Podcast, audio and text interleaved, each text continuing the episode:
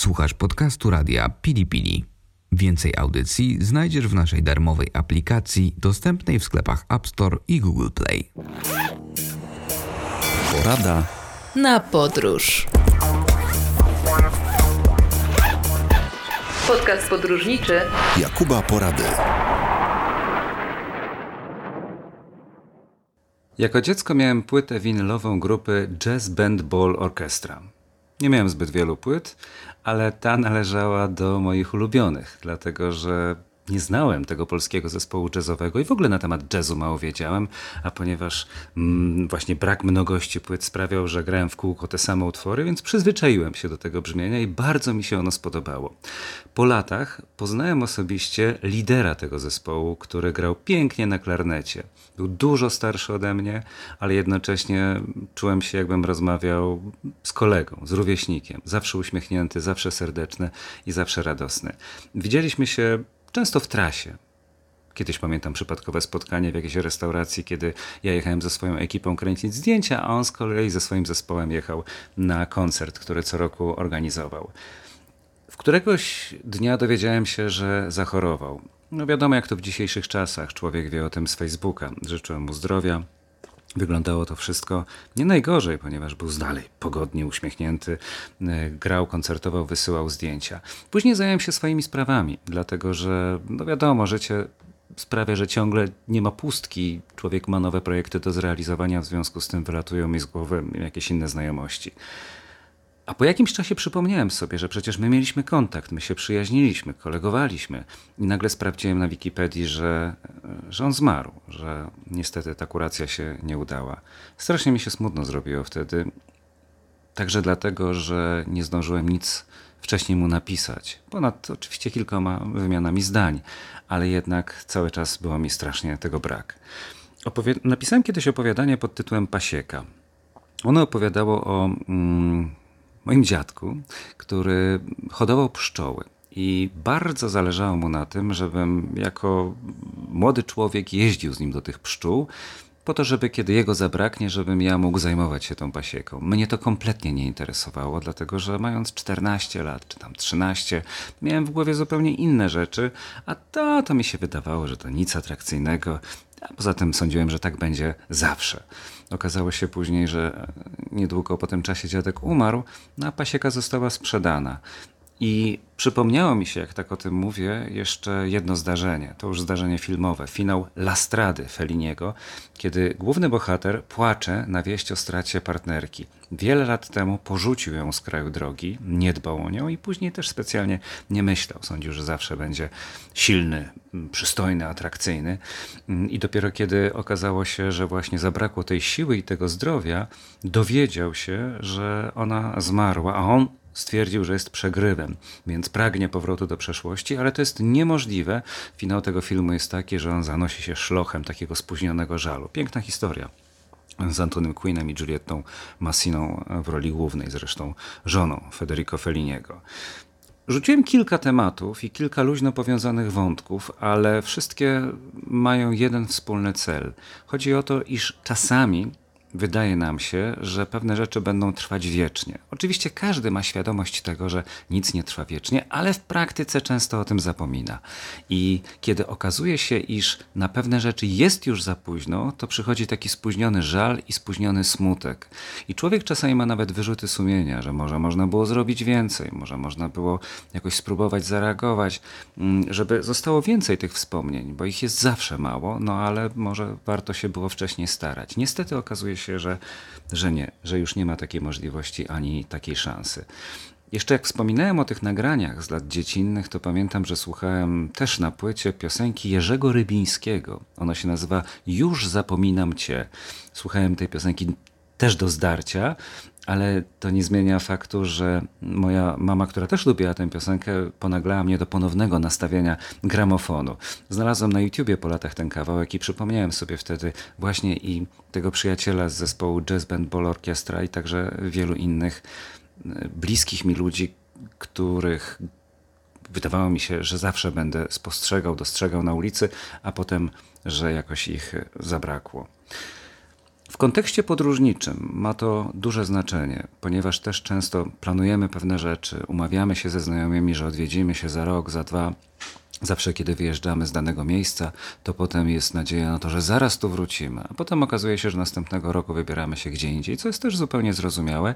I ta wieczna, wydawałoby się, przyjaźń, to tak naprawdę pozostaje gdzieś tam w sferze odległych bytów. Mam takiego znajomego kolegę, można powiedzieć, z Turcji, którego poznałem kiedyś w trakcie pobytu w, w kurorcie. Polubiliśmy się, rozmawialiśmy wieczorem o różnych sprawach, o kulturze, o polityce, o wszystkim, co może mm, interesować mężczyzn mężczyzn w średnim wieku i pamiętam, że obiecywałem sobie, że jak będę e, w Ankarze, bo on akurat był ze stolicy Turcji, to na pewno go odwiedzę. On też mówił, że jak będzie w Polsce, to na pewno się spotkamy. I to było chyba 12 lat temu. Mamy kontakt oczywiście na Facebooku, dalej lajkujemy sobie zdjęcia i posty, ale jakoś każdy żyje swoim życiem. I to też jest zrozumiałe. Ale planowanie podróży, czyli to, czym zajmujemy się na co dzień, powinno też uwzględniać jeden istotny fakt. Nie odkładajmy na wieczne nigdy tego, co możemy zrobić w najbliższej przyszłości. To nie musi być już ten tydzień. To nie musi być ten weekend. Natomiast ważne jest, żeby to był jednak czas e, dokonany i żeby nastąpiła jego realizacja, bo inaczej potem okaże się, że, że te nasze marzenia o tym, żeby pojechać, nie wiem, na Zanzibar, żeby polecieć do Paryża, już uwzględniając oczywiście sprawy popandemiczne, albo żeby zobaczyć jakiś piękny obiekt w Polsce, żeby gdzieś pojechać znowu nad morze, jak za dawnych lat, to tak naprawdę nigdy się nie ziszczają.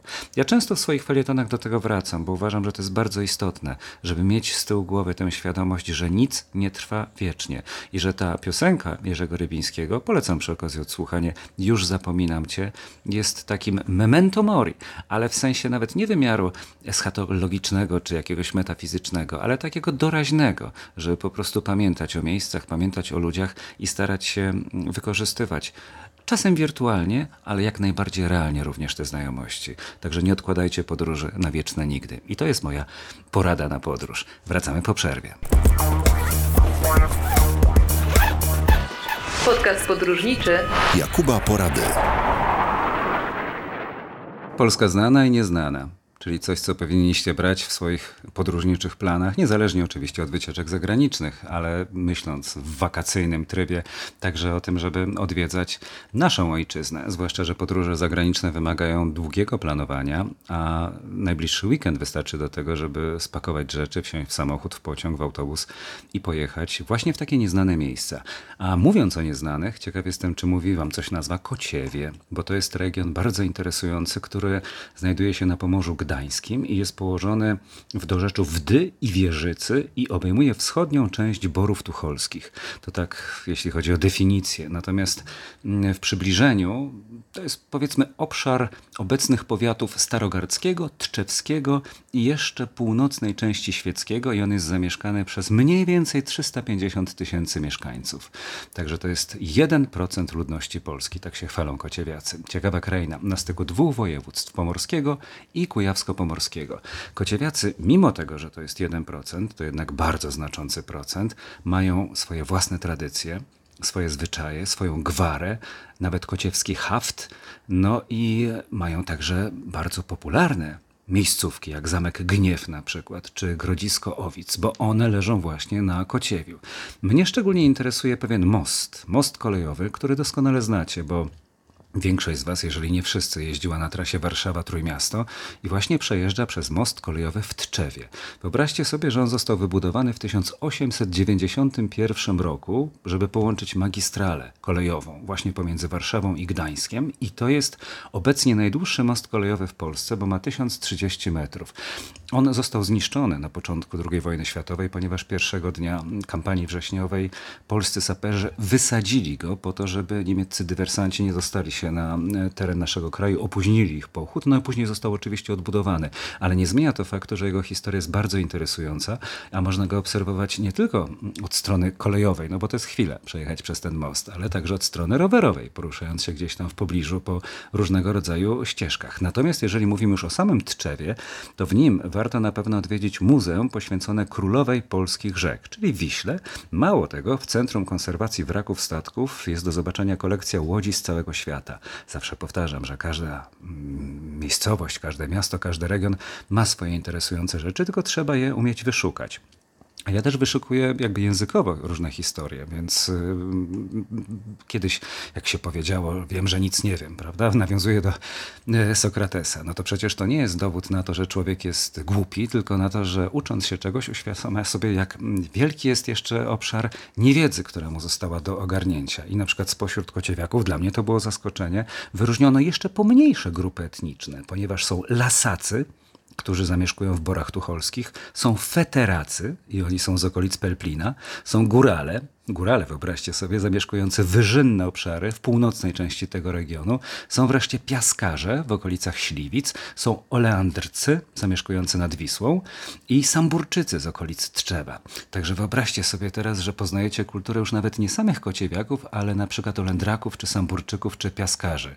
To co prawda jest bardziej etnografia, bo większość tych grup odnotowano incydentalnie, no ale przy okazji badań kociewia jeszcze gdzieś tam na początku XX wieku okazało się, że wiele z tych grup ma taką trwałą mm, swoją pozostałość, takie trwałe piętno w tej kulturze i to jest bardzo interesujące. Na pewno interesująca jest kuchnia. Czarnina, czarna polewka. Jedliście? Jeśli nie, gorąco polecam. Zwana czasem czarną zalewajką albo małą czarną, to jest zupa, której podstawowymi składnikami są rosół, i krew kaczki. To nie zawsze musi być kaczka, to może być gęś albo królik.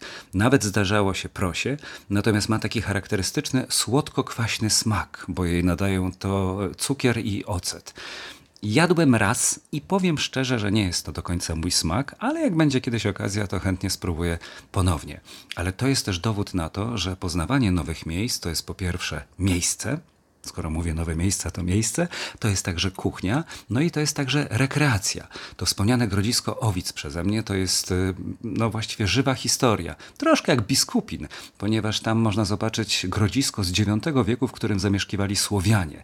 I dzieje tej ludności mm, przybliża Muzeum Mitologii Słowiańskiej, także warto tam zajrzeć, szczególnie jak odbywają się mm, jakieś jarmarki. Z kolejnych mm, atrakcji polecam Arboretum w Wirtach. To jest ogród założony jeszcze w XIX wieku jako miejsce dla powierzchni doświadczalnych dla drzew no skąd? Z północnej Ameryki. Te ponad stuletnie drzewa imponują do dzisiaj swoimi wymiarami.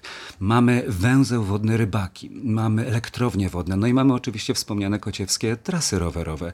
One są dość łagodne, wiodą takimi spokojnymi drogami przez najfajniejsze, urocze jakieś zakątki Kociewa. I jakby tak zebrać te kilometry w całość, to by wyszło ponad tysiąc kilometrów, więc jest naprawdę jak się poruszać. To jest właśnie ta Polska mniejszych miast, Polska mniej znana, nawet jeśli same nazwy, tak jak Pelplin albo Gniew, mówią nam dużo, no ale co innego słyszeć, co innego przeczytać, a co innego zobaczyć. No i co innego jeszcze oczywiście spróbować specjałów kuchni, a potem uczyć się historii, czyli sprawdzić sobie dokładnie, e, dlaczego na przykład ten haft kociewski wyróżnia się tym i różni od na przykład haftu z Koniakowa, czy mm, poznać jakieś legendy regionalne. Zwłaszcza, że kociewiacy, i to jest też bardzo interesujące, są bardzo przywiązani do swojej tradycji. Oni uważają, że, że mają się czym pochwalić i to nie jest tak, że ta nazwa jest tylko pustym symbolem.